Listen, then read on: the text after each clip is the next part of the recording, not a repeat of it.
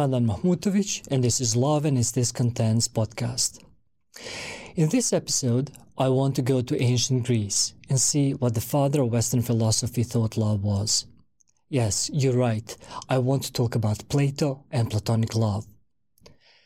Today, when someone tells us they noticed some um, interesting vibes between us and another person, we often dismiss it as being nothing but Platonic love. By that, we mean there is nothing sexual going on between us. In a good story, this would immediately raise suspicion, and rightly so. Because the question is is there such a thing as asexual platonic love? And what did Plato himself mean? One thing is certain he didn't call it platonic love. That'd be quite presumptuous, even for a big shot like him.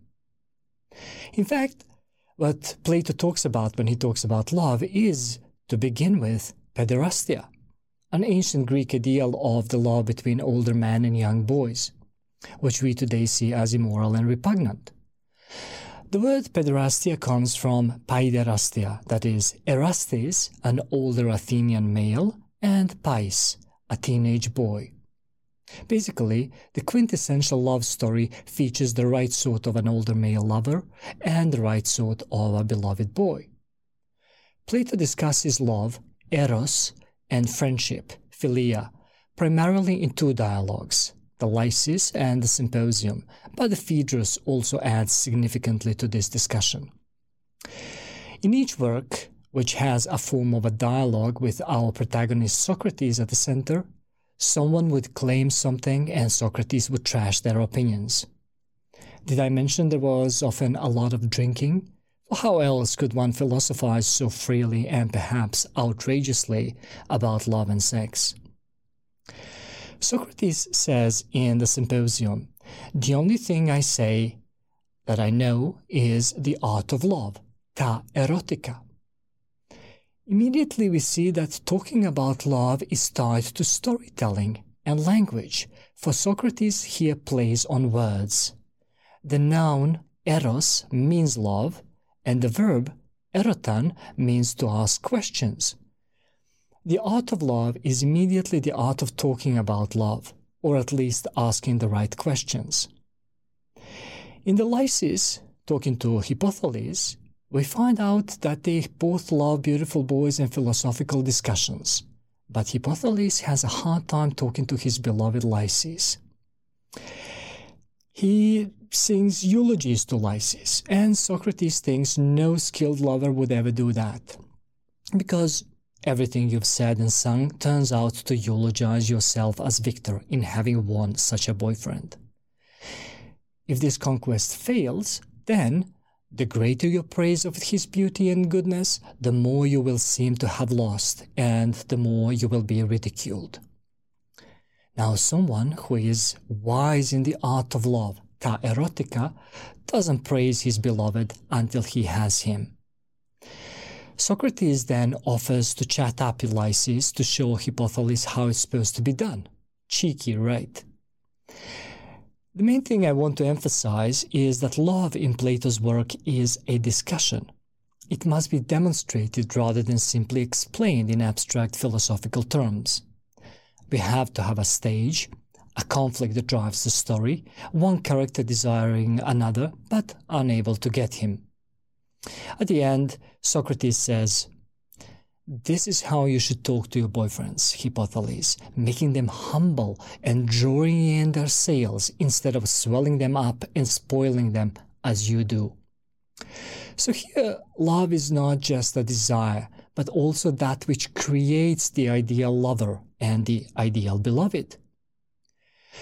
Socrates courts the boy in a sense by offering him what he doesn't have in this case, the art and craft of philosophy. The boy provides that which the old man doesn't have youth, beauty, happiness, etc. Love becomes a boosted desire for that which one doesn't have, a certain form of hunger, regardless of what the object of desire is.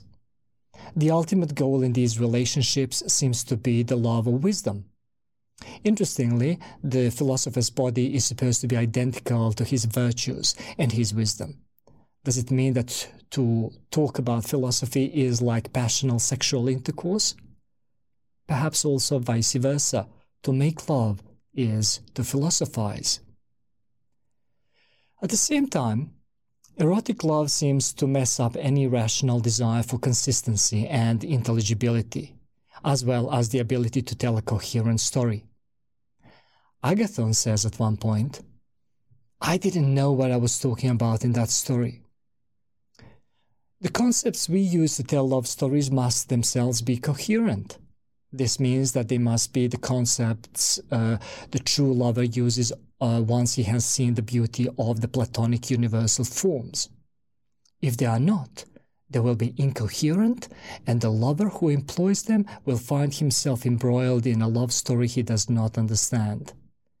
This incoherence is overcome with the ideal guide, that is, the older lover philosopher.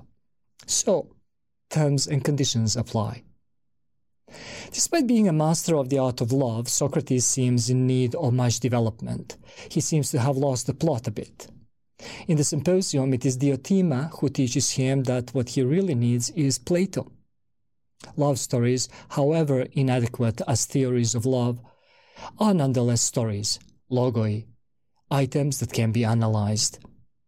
Precisely because they are manifestations of our loves, and not just cool bits of theorizing, we are invested in them a lot more.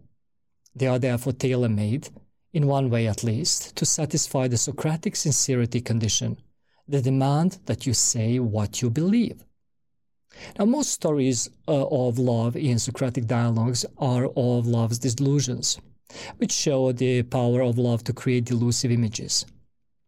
And the highest love, or philia, as in the very word philosophy, the, the love of wisdom and beauty is not supposed to be delusional, but it still ought to be passionate. It is still a desire for something one doesn't have. In this case, the access to the true, the good, and the beautiful. The point, the final goal of a love story, is for the lover to move from overvaluing his beloved to valuing them appropriately. Now, maybe uh, beauty and virtue are the goals, but valuing appropriately is still valuing.